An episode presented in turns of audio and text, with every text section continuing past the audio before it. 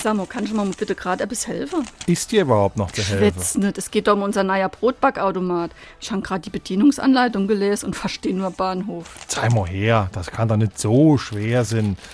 Da steht, auf keinesfalls das Brotbackschiene unter Wasser benutzen, dies darf zu Verlust statt Beschadigungen körperlich führen. Das han ich schon. Mir geht's dort drum, wie die zwei Horge da festgemacht werden sollen. Ei Werkzeugen mit Sanftdruck in Böhrungen A und B einstuhlen und festwenden.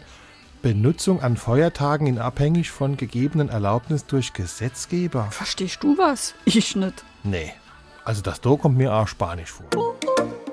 SR3. Warum wir so reden. Wie man schwätze. Die Redensart, das kommt mir spanisch vor, ist immer dann im Einsatz, wenn jemandem etwas seltsam, undurchschaubar oder suspekt erscheint. Dabei hat die Redensart nur indirekt was mit Spanien zu tun, sie stammt nämlich aus Österreich. Der erste Kaiser Österreichs war nämlich vor seiner Inthronisation König von Spanien. Diesen Posten musste er allerdings aufgeben.